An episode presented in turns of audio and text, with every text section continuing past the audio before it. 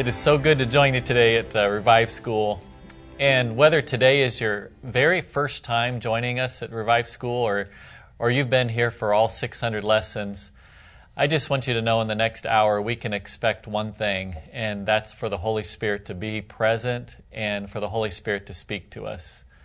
In 2 Timothy chapter 3 verse 16 it says all scripture is God-breathed and is useful for teaching, rebuking, correcting, and training in righteousness. That means that today, um, God's Word is going to do one of those things within us. It's going to do one of those things not just in you, but it's going to do those things in me as well. We kind of expect that. Uh, today we're looking at Jeremiah chapter 12 uh, through chapter 14. We actually have to back up to what Kyle was speaking on yesterday in uh, chapter 11, verse 21, because at the very end of his message, um, he begins to describe um, what was happening to him in his message. He says, uh, Therefore, this is what the Lord says about the people of Anathoth, who are threatening to kill you, saying, Do not prophesy in the name of the Lord, or you will die by our hands. Um, I don't know about you, but um, have you ever had a day in which you were trying to obey God and just trying to listen to God, hear His voice, and do what He says, and it really didn't turn out that great? Uh, that's what was happening to Jeremiah. Uh, in Jeremiah's life, uh, they threatened to kill him for the very message that God wanted him to proclaim. And uh, I've beaten myself up over a few messages before. I've gone home and on a Sunday afternoon, it seems like a, a couple hours after the message and the adrenaline is worn off, um, I start to have these questions of why. Start to beat myself up or start to say, well, God, did I hear your voice right? Or um, did I do what was right? That's what we get with Jeremiah in chapter 12. He's preached his message, he's preached his heart out. And now he's, he seems to be kind of depressed. He seems to be kind of down. And he says these words You are always righteous, Lord, when I bring a case before you. He, he knows that the very nature of God is that God is righteous and God is just. Yet he says, I, I would speak to you about your justice. Why does the way of the wicked prosper? Why do all the faithless live at ease? Next verse. Uh, you have planted them and they have taken root. They grow and bear fruit. Uh, you are always on their lips, but far from their heart. These people are constantly talking about God, but it's not genuine. It's just not in their heart. And Jeremiah just questions God about this. Uh, where do you go when you have your questions? Where do you go when you have your difficulties? Uh, a few weeks ago, I had a friend, he called me up and he was telling me about some difficulties that were going on in his life and just wanted some advice. And, you know, that's a good thing. But our phone call got interrupted. And uh, we called him back in about a half hour. And he said, You know what? In that half hour time, I just skipped you and went to God. And I don't even need to talk to you now. Um, I think that was great. That was absolutely fantastic. And sometimes, before we jump to going to other people, we need to do what Jeremiah does. He, he goes directly to God with his case. And, and his question is why? Life doesn't seem, uh, doesn't seem to be fair. It doesn't seem to make sense. Why are the wicked prospering? And in, in the other side, you know, I'm trying to be faithful to you and people were out to steal my life. Um, if we move on to verse 3, you just see this complaint. Yet you know me, Lord. You see me and test my thoughts about you. He doesn't uh, go to God and say, Hey, I'm telling you about me and I'm, I'm pure and righteous. He just says, God, you, you know my heart. Test me. I, w- I want to be right before you. Drag them off like sheep to be butchered. Set them apart for the day of slaughter. How long will the land be parched? Will the grass in every field be withered because of those who live in it and are wicked? Like animals and birds have perished. Moreover, the people are saying, He will not see what happens to us. Here's, here's the problem they're going through this drought. And in the middle of the drought, the drought, uh, in, in part, is caused by the wickedness of the people. And yet, there are people like Jeremiah who have, have tried to be faithful to God, yet they live in the same land. And it doesn't seem to be fair. And Jeremiah is calling out to God on this. Uh, people in every generation have had this same conversation with God. Job had it in the, the very first writings of Scripture. We have it with Jeremiah here, and the argument is still going on today. That one of the, one of the things that's keeping people from fully surrendering to God is this feeling like God's not fair.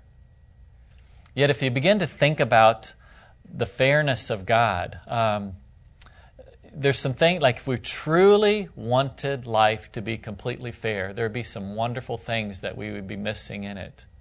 I've written this down redemption is never fair. It's not fair that you and I were sinners and Christ died for us. So if we wanted to eliminate fairness from our life, we would, we would eliminate the cross. Uh, it, back when uh, Jesus was teaching, he told about the kingdom of God. And one time he was talking about this man that went out to uh, hire some workers. And he, he goes to the union hall early in the morning and he hires a worker for the whole day and tells, tells him, I'll give you a, a full day's wages. Then a little bit later, he needs more workers, and he and he goes back to the union hall and he gets more people, and um, he tells them, I'll, "I'll settle up with you at the end of the day." Halfway through the day, he gets more workers. Even one hour before quitting time, he gets more workers. Then, when he goes to settle up with them, to pay them what's what's fair or what their wages are, for the one who worked one hour he got a full day's wages. The one who works just half a day got a full day's wages. And then the one that worked the full day began to complain and say, you know what, it, that's just not fair. It's not fair that uh, I worked a full day, they worked just an hour, and we all got the same amount. You see, at the very gospel, it's not fair. Generosity is not fair every time you get a gift from your mom and dad for your birthday and you don't have to pay them back. It's just not fair. But it's, it's love, it's the gospel, it's redemption. Um, have you ever gone to one of those vending machines? Uh, you know, you get the your favorite candy bar. You can see the the glass up there, and you can see them. You get to pick it out, and you go. Um, man, I want that Twinkie on D6. And so you put your money in and you, you push your D6 and then the thing squirrels around a little bit and then it gets caught. Have you ever had that ever happen to you? Like you paid the money, you pushed the right numbers, and it, the Twinkie gets caught between the glass and, uh, and going on down. Uh, Kevin, what do you do in a case like that? I just want you to be honest here. What do you shake do? You shake the machine. I wonder if every human being on earth has shook one of those machines. You know, I, have like I've had full out wars with one of those machines because it is not fair that I paid my money and I didn't get my Twinkie. Some of us treat God as a cosmic vending machine. Like I did my part, I asked for this, and God, you didn't come through. And I think that's what Jeremiah is saying right in this passage. He's, he's shaking the machine right now, going, why is it that not only I'm not getting what I want, it seems like there's just Twinkies falling down on the, uh, on the wicked. Um, you following me on this? God's not fair, but God's good. Uh, there's this pattern that you see in the prophets. You actually see it all through Scripture. Uh, the, the pattern of the prophets, as uh, Dr. House used to say, Paul House was one of my professors in college. Says in, in the prophets, there's this pattern of, of sin, punishment,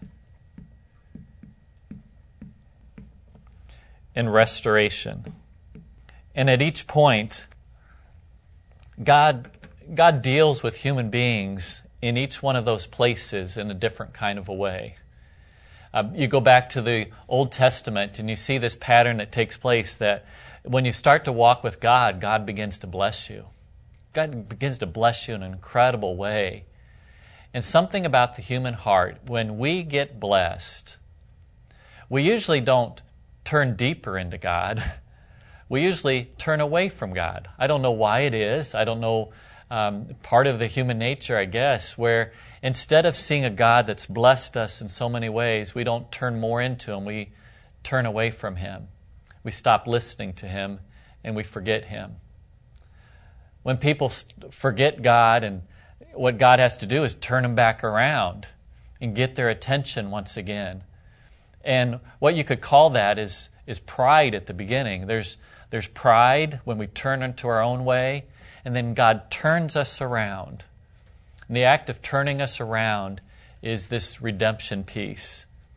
We see this in Scripture where uh, pride is often condemned in our hearts. It says in uh, James chapter 4, verse 6, that God opposes the proud, but gives grace to the humble.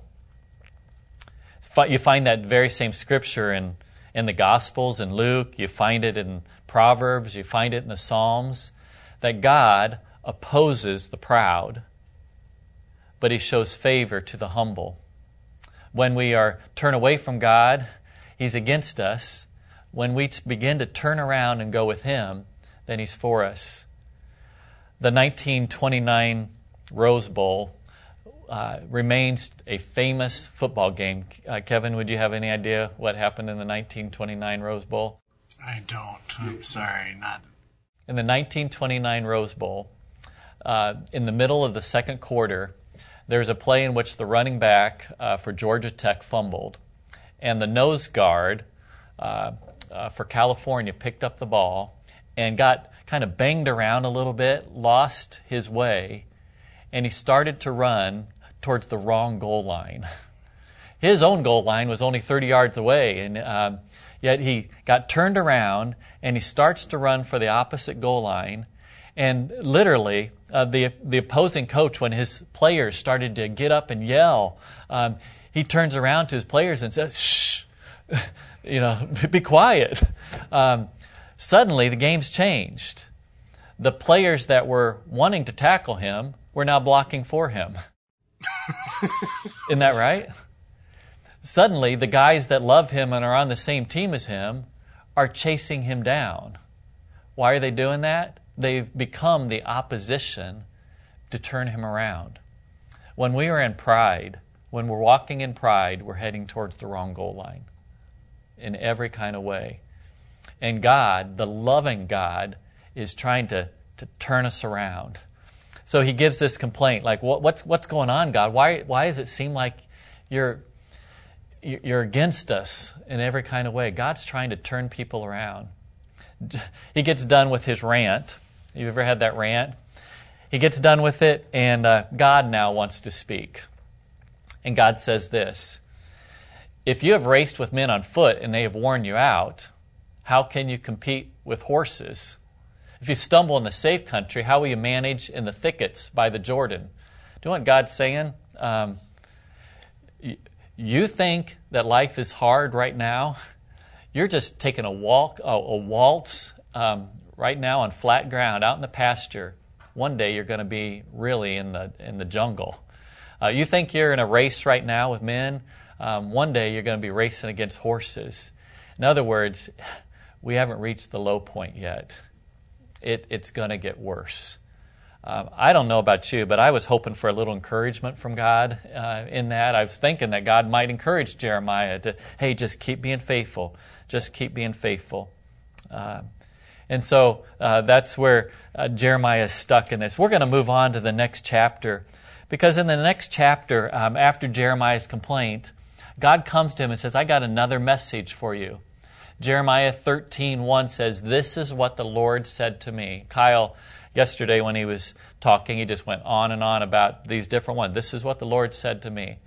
Actually, there is no book of the Bible that has more phrases of this than Jeremiah. Over 300 times he uses this phrase This is what the Lord said to me. Uh, God is speaking through him and to him. And as Kyle shared yesterday, and it's so important, did you understand? God's not done speaking. And one of the, uh, the key moments of our life is hearing the voice of God and following it. Um, this morning I was talking to Kyle about I wish we had the second book of Jeremiah. You know, this is this is the things that God told him, but don't you wish you had the book of Jeremiah of the things I thought God told me and I got wrong?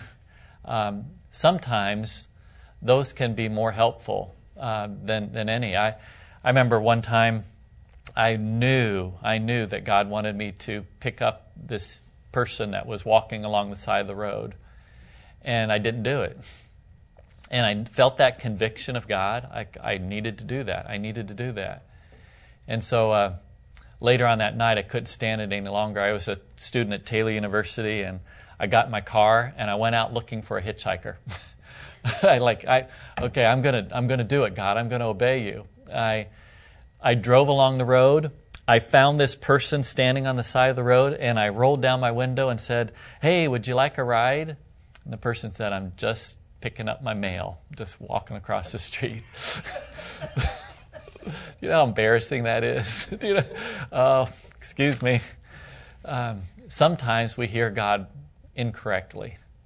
But Jeremiah, the definition of a true prophet is that they hear God right. They hear, they hear the word of God correctly.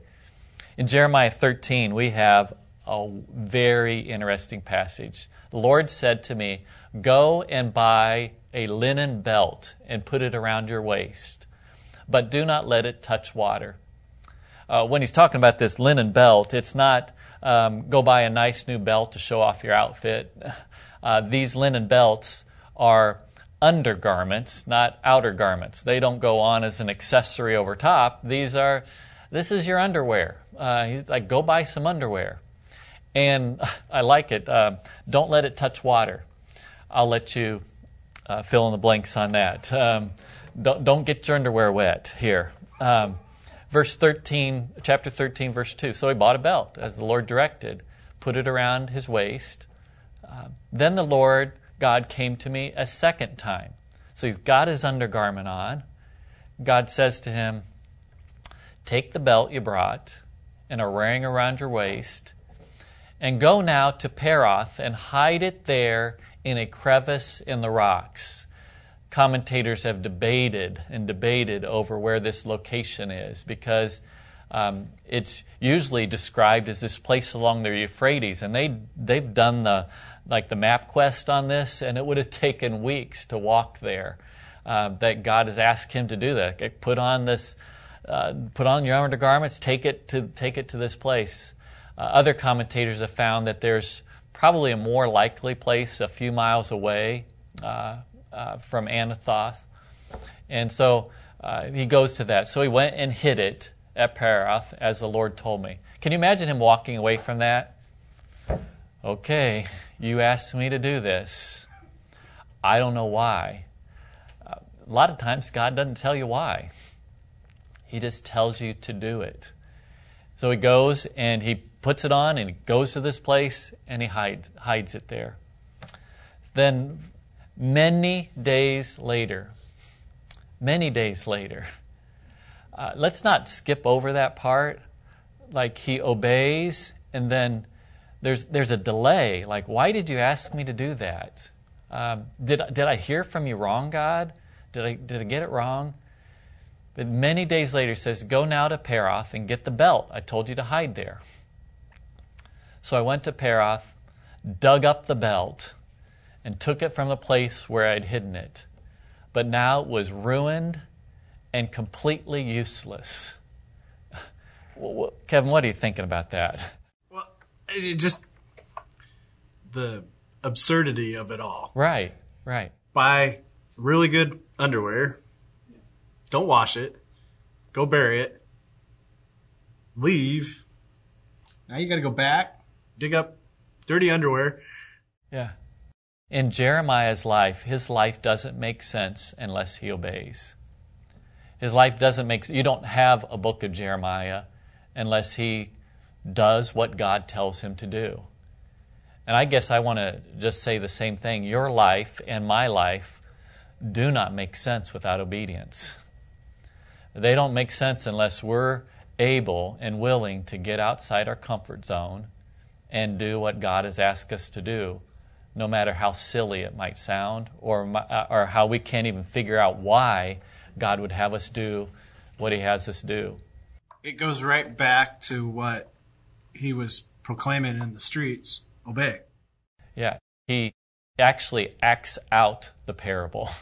Um, and it's a it's one you find so much with with Jeremiah as, as Kyle was mentioning like he's very visual he would have been a painter you know he's got all of these visual things and then God begins to use that analogy to speak to the people of saying this is this is what your life has become to me like your life has become you know what was precious and close and dirty um, you know, this is what pride does to you. Uh, verse 9 This is what the Lord says In the same way, I will ruin the pride of Judah and the great pride of Jerusalem. Like you and I, when we are in pride, our life looks awful and rotten and ruined. And then when we turn around and we begin to obey, then uh, God does something great. Uh, as I begin to look through this this whole book of Judah or Jeremiah, we're right in the middle. Uh, in the middle of it, we're in this place of the punishment where he's talking about they've they've sinned. He's proclaiming the punishment. He's proclaiming the punishment. You know, the great thing is, is uh, later on, there's this place of restoration. Um, we're going to get later into the chapters of 30 and 34. You know those those beautiful quotes that we have. I know the plans I have for you, declares the Lord, plans to prosper you and not to harm you, to give you a hope and a future. Those words are words to people who are in prison, to people who are in exile. And it often doesn't just seem to make sense. It's like, God, why are you, um, like, you're afflicting the comfortable, and then you're comforting the afflicted? And that's what God is doing, that He gives this tremendous word uh, to them. So he, uh, he has this linen belt. Later on, there's another passage on wineskins, and it's a, uh, another analogy that he's giving to them. And he says, This is what the Lord God says every wineskin shall be filled with wine. Uh, and if they say to you, Don't we know that every wineskin should be filled with wine? and then tell them, This is what the Lord said I'm going to fill with drunkenness all who live in this land, including the, the kings on David's throne, the priests, the prophets, and all living in Jerusalem. I will smash them one against the other, fathers and sons alike, declares the Lord.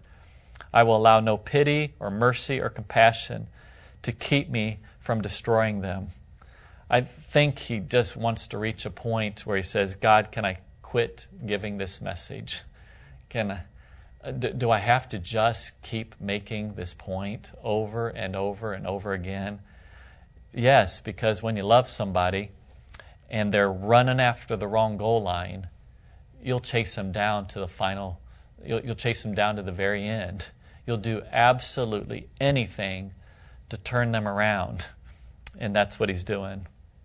Uh, one briefly into moving into chapter 14 as we get close to our end. There's the drought that's taken place. Uh, we've referred to this drought. It says, This is the word of the Lord to Jeremiah concerning the drought. Uh, Judah mourns, her cities languish, they wail for the land, and a cry goes up from Jerusalem. The nobles send their servants for water. They go to the cisterns, but they find no water. Why? Because um, they weren't meant to store up something from yesterday. They were meant for the, the fountain, the living water. They return with their jars unfilled, dismayed and despairing. they cover their heads. The ground is cracked because there is no rain in the land. The farmers are dismayed and they cover their heads. If you move on down to 7, they seem to get in the middle of this kind of punishment, in the middle of the, uh, in the middle of the drought, says, Although our sins testify us against us, do something, Lord, for the sake of your name. For we have often rebelled, we have sinned against you. Um, as Kyle expressed again uh, yesterday, like when we're right in the middle of of those droughts in those moments, it's a great time to repent. It's a great time to just say, Holy Spirit, would you point out anything within me that's full of pride and heading in the wrong direction? I want to be right before you. And then not just in their repentance, but they they call on God's name. They call on the goodness of God. And they know that this is not just a God that uh, treats us as our sins deserve, but this is a God uh, that's generous, this is a God that's merciful, and this is a God that's loving. And we can call on Him, and we need to call on Him. My daughter's on a mission trip uh, right now to the Dominican Republic. Uh, first time they, they got on down there um, and passed on through uh, technology back to us that uh, the, the Dominican is in a drought right now. They told the girls, that even though they're on this mission trip, that they won't be washing their clothes or showering all week long until there's rain. Um, what, what, do you bet? All the parents are praying for rain because we don't want those clothes back like that. Um, can you imagine? Uh, you know, they're they're doing a basketball camp and they're sweating and uh, they they need water. They desperately, desperately need water, and uh, we received word yesterday that there was some rain. Isn't that great? Can you imagine when you haven't gotten rain, you, you go out and you dance in it. You go out and you let it just pour out over you because uh, once that you once when you didn't have it, you needed it so badly, and then you cry out to God, and when He when He finally delivers, you you uh, you just dance in it. Just wonder when the last time is that you've danced in the blessing of God, that you've cried out to Him, that you've repented, and then when God restored and God answered, that you just said, Thank you, Lord, for what you've done, and you and you danced and praised to Him. Uh, this is Jeremiah. It's a difficult book to get through. Um, it would be a difficult life to live. Um, but today, just want to ask you are you in a place of pride? And if you are, it's time to turn around. The message hasn't changed in America. We can live in a place of tremendous blessing, and we can turn to the blessings rather than the God that's the giver of the blessings. Maybe you're in a place today where you feel like God's not coming through for you. And you're asking some questions to Him. God, God knows, and you can come to Him. So we thank you, God. Thank you for your word, for the usefulness of your word. Apply this to our lives.